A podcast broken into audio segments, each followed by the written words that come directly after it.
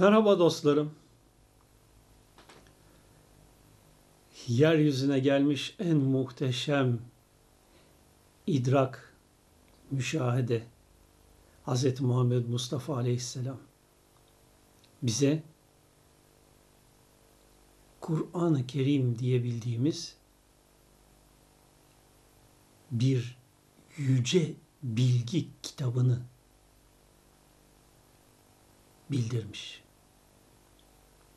Kur'an-ı Kerim öylesine muazzam bilgiler ihtiva eden bir kitap ki değil bugünün en aydın, en gelişmiş, en kültürlü, en bilgili insanını doyuracak bilgiler ihtiva etmesini bundan belki asırlar sonra yeryüzünde yaşayacak en gelişmiş, en aydın insana hitap eden bilgileri içinde barındırmakta. Ama ne yazık ki gece kondu anlayışı Kur'an'ı öylesine bir kapatmış, öylesine bir dar görüşlü muhafaza altına almış ki aydınlar o gece kondu anlayışı yüzünden Kur'an'daki eşsiz muazzam bilgiyi değerlendirmekten mahrum kalıyorlar. Kur'an işaret ettiği gerçekler ötesinde tamamen gök tanrının yere yolladığı, yeryüzüne yolladığı buyrukname diye algılanır olmuş insanlık aleminde. Oysa Kur'an'ın ne kadar muhteşem bir kitap olduğunu eğer bugünün aydın gelişmiş, bilgili, kültürlü, görgülü, ilim sahibi kişileri gece kondu anlayışından onu arındırıp da objektif bir şekilde değerlendirmeye başlarsa işte o zaman görecektir. Kur'an'ın ne olduğunu. Evet, bu iki anlayış arasındaki farkı gelin daha gerçekçi bir biçimde değerlendirelim. Efendim, Tanrı merkezli din anlayışı mı, Hz. Muhammed merkezli din anlayışı mı? Konuyu en baştan ya da bir diğer deyişle temelinden sorgulayalım.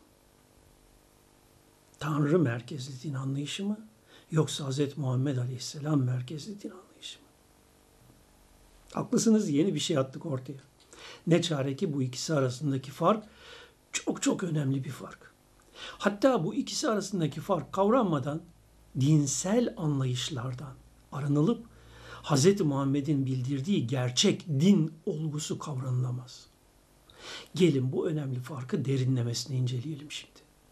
Önce Tanrı merkezli dinsel anlayışın geçerli olduğu genel dünyadaki Müslümanlık kabulüne bakalım.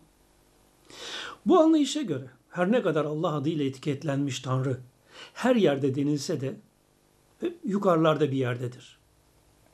Buna inananlar yukarılarda ötelerindeki bir yerdeki Tanrı'ya inanırlar. Oysa ötede bir Tanrı kabulü direkt şirktir. Şirk hafi denir.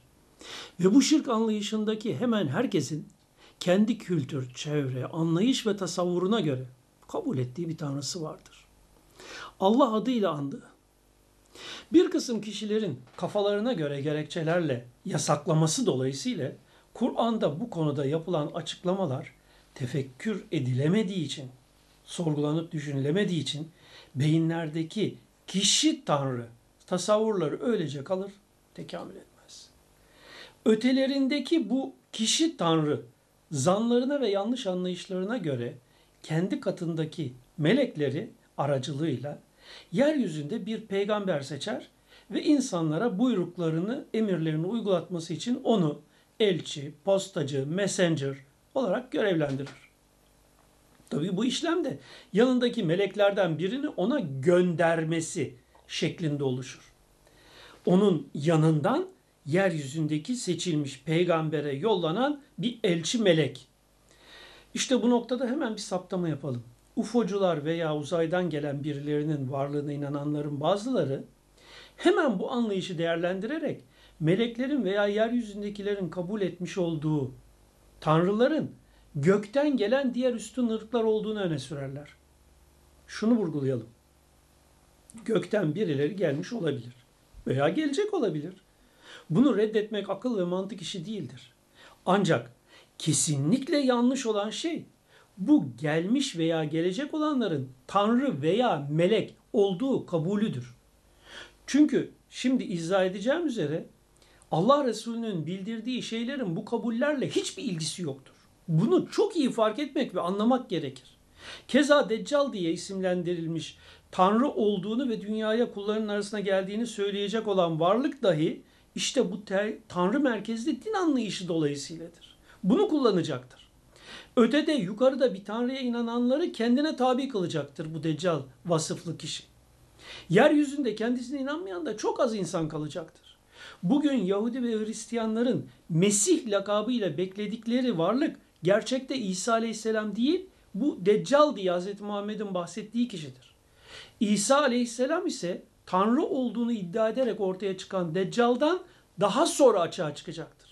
Kendisinin insanların beklediği Tanrı olduğunu iddia eden Deccal lakaplı varlığın ortadan kaldırılışı da bizatihi 33 yaşında dünyada açığa çıkacak olan İsa Aleyhisselam tarafından gerçekleştirilecektir.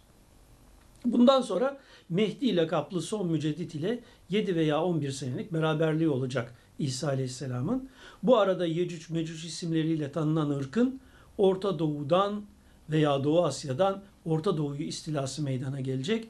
Bu da geçiştirildikten sonra 73 yaşına kadar 40 yıl yeryüzünde yaşayacaktır İsa Aleyhisselam. Resulullah'ın bu konudaki açıklamalarına göre.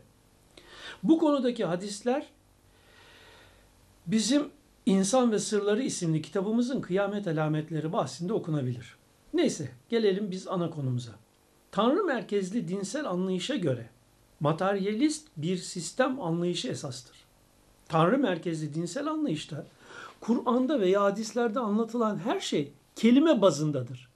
Tanrı merkezli din anlayışında Tanrı'nın eli vardır. Tanrı merkezli dinsel anlayışta Tanrı'nın iki kefeli terazisi vardır. Henüz dijital terazi o devre ulaşmadığı için iki kefeli olmuş terazi. Bu anlatılanların insanlara bazı gerçekleri anlatmak için kullanılan misaller olduğu fark edilemez, düşünülemez, tasavvur edilemez, kabul edilemez.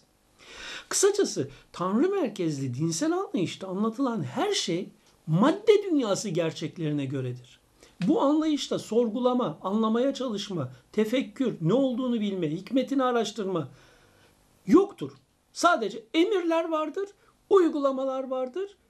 Kıyası fukuhadı altında ayetlerde kesin olmayan her şey kişilerin yaşadıkları devir şartları altında yorumlanmış ve o yorumlar dahi din ve şeriat kapsamında diye kabul edilerek bugüne intikal ettirilmiştir. Ayet veya hadislerin o devirlerin şart ve anlayışı kadarıyla yorumlanması ise sanki dinin bir hükmü gibi algılanmıştır. Tanrı merkezli dinsel anlayışta namaz borçtur Tanrı'ya. Oruç borçtur ödenmesi zorunlu Tanrı'ya. Borcunu ödemezsen Tanrı seni hapse, şey pardon cehenneme atar. Tanrı merkezli dinsel anlayış şudur. Biz sadece emirleri uygularız, gerisini düşünmeyiz. Neyin ne olduğunu o bilir. Bizim gerisini bilmemize gerek yoktur. Gerek olsaydı onu da bildirirdi. Bize düşen sadece emirlere uyup emredilen ibadetlerimizi yapmaktır. Gerisini sorgulayıp hikmetini, nedenini araştırmak, tefekkür etmek, aklını kullanmak, fikir sahibi olmak bizim işimiz değildir. İşte Tanrı merkezli dinsel kabulün bir getirisidir bu yanlış anlayış.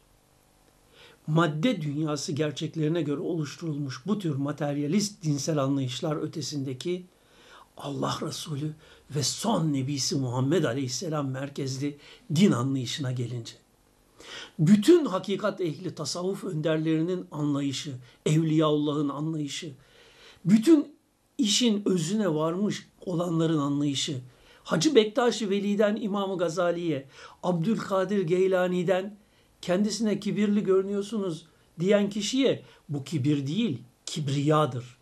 Cevabını veren Şah Bahattin Nakşibendi'ye ve isimlerini sayamayacağım kadar çok zevata göre Hz. Muhammed merkezli din anlayışı geçerlidir.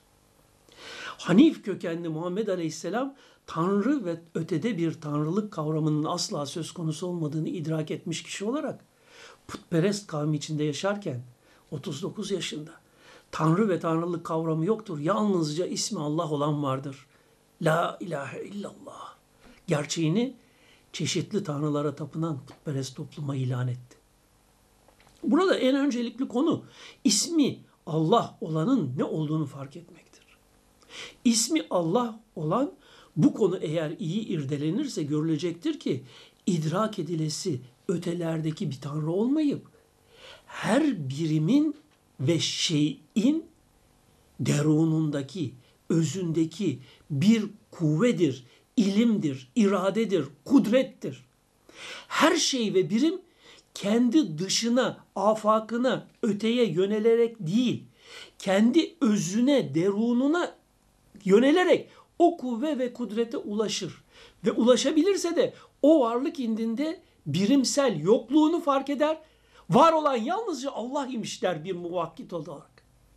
Bu anlayışta göklerden insana inen melekler değil, insanın özünden, derunundan, esma mertebesinden bilincine tenezzül eden kuvveler, ilim, cebrailiyet söz konusudur. Beyin daima kendi veri tabanına ulaşanları, veri tabanında açığa çıkanları El Musavvir isminin manasının açığa çıkışı şekliyle suretlendirerek bilinçte açığa çıkardığı için beyinler melekleri suretler şeklinde görür. Gerçekte onun, o suretsiz bir yapıdır. Allah Resulü ismi Allah olanın derunundaki hakikatinin dillendirilmesini gerçekleştirendir. O hakikatin ilim sıfatının vahiy yolu açığa çıkışının adıdır Risalet. Olay batından zahire doğrudur. Gökten yeryüzündeki et kemik bedene doğru değil.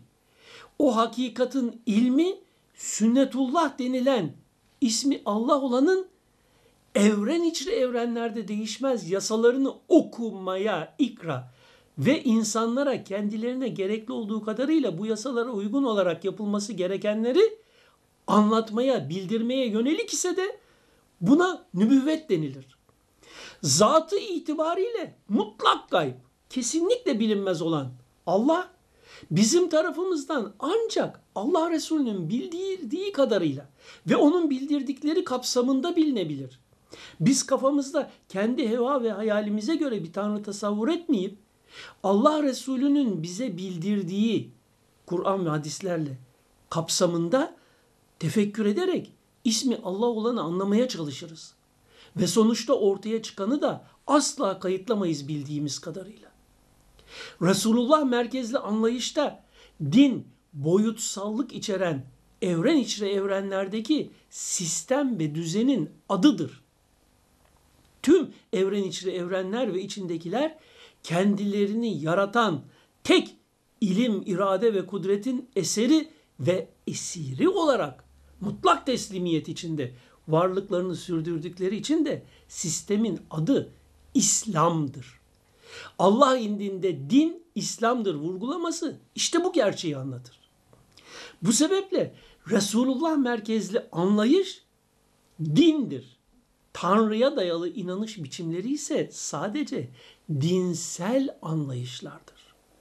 Resulullah merkezli anlayışta işin ikinci en önemli yanı insanın hilafeti konusudur. Tüm birimler ve zerrelerin holografik gerçeklik açıklamasındaki üzere zerre küllün aynasıdır hadisince. İsmi Allah olanın bildirilen sıfat ve esmasının yansıtıcısı olarak açığa çıkmalarıdır. Bu olayı anlamanın yolu tekten çoka, tümden birime şeklinde düşünebilmekten geçer. Burada bir şeyi vurgulayayım. Hiçbir zaman eserden müessire gidilerek olay çözülmez. Eserden müessire gitmeye kalkarsanız yolunuz Tanrı'da tıkanır. Oysa müessirden esere gelirseniz bütün sistemi okuyabilirsiniz. Size ikra denir. İşte bu fark edilirse Allah ismine ait olarak bildirilen sıfat ve esma her insanda olduğu gibi her birimde bunların açığa çıkışındaki bir mertebe boyut hükmünde olan kuvveler yani melekler dahi insanın özünden, veri tabanından bilincine doğru açığa çıkan varlıklardır. Sırasıyla alim, mümit ve hasip isimlerinden açığa çıkan kuvveler olan Cebrail de böyledir. Azrail yani dönüştüren de böyledir.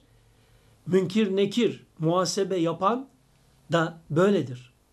Resulullah merkezli din anlayışında cansız ve bilinçsiz bir varlık yoktur.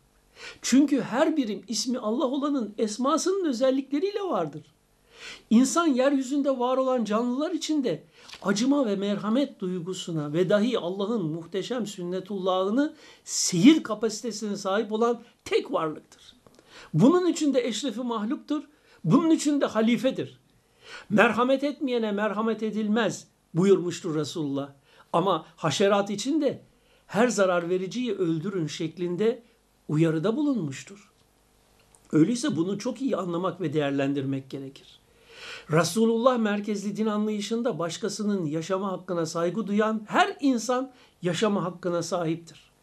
Resulullah merkezli din anlayışında her birim yaratan tarafından Rabbi yani özündeki esma mertebesi sonucu oluşan terkibi bileşimi tarafından hangi amaca dönük olarak yaratılmışsa ona o kolaylaştırılır ve o da yaratılış amacını kolaylıkla gerçekleştirilir. Bu saadet istikametinde de olabilir, şekavet istikametinde de olabilir. İşte bu da onların mutlak kulluklarıdır. Resulullah merkezli din anlayışının sonucudur ki yapılan ibadetler ve çalışmalar zikir, salat, dua, namaz, oruç, borç değil bir tanrıyı mutlu kılmak, onun sözüne uymuş olarak onu sevindirmek için değil, kişinin kendi özüne bahşedilmiş Rabbani kuvve ve özelliklerin açığa çıkartılması içindir. Allah rızası diye bahsedilen şey kişinin hakikatının kemalatına uygunluktur. O kemalata uygun davranış sonucunda kişi de o hakikatin kemalatının bir özelliğinin açığa çıkması sonucunu doğurur otomatik olarak. İnsan için kendi çalışmasının sonuçlarından başka bir şey asla söz konusu değildir. Anlamındaki ayet düşünen beyinler için olayın ne olduğu hakkında yeterince açık uyarıdır. Leysel insan illa masya. İnsan için çalıştığının karşılığından başka bir şey yoktur. Dışarıdan kimse ona bir şey vermeyecektir. O bu çalışmayı yaparak Allah'ın özüne bahşettiği kuvveyi açığa çıkarmak suretiyle erecektir ereceklerine. Kısacası Tanrı merkezli din anlayışı ötelerdeki bir Tanrı'ya yönelen toplulukların yaşam biçimidir. Allah Resulü Muhammed Aleyhisselam merkezli din anlayışı ise Resulullah'ın açıkladığı Allah'a imandan yola çıkıp kendi özündeki ilahi mertebelere ve o mertebelerdeki boyutlardaki kuvve ve kemalatı keşfe yönelebilen insanlar içindir. Bizim anlayışımızca bu böyle. Evet, işte bu sebeptendir ki ne olursak olalım biz bu konuyu her türlü şartlanmaların ve bugüne kadar edindiğimiz verilerin ötesinde gerçekçi bir biçimde yeni baştan sorgulayalım. Çünkü bu iş bizim ebedi hayatımızı programlamaktadır, düzenlemektedir. Siz eğer kendiniz acımıyorsanız dışarıdan hiç kimse size acımayacak. Gideceğiniz yapayalnız o ortamda sadece bu dünyada edinebildiklerinizle beraber olacaksınız. Geri kalan her şeyi bu dünyada bırakarak. Lütfen kendinize acıyın ve ölüm ötesi yaşamda nelerle karşılaşacağınızı ve oraya nasıl hazırlanmanız gerektiğini kendiniz aklınızla sorgulayın. Resulullah'a güvenin, inanın, yönelin özünüzdeki Allah'tan alın gücünüzü. Hoşçakalın.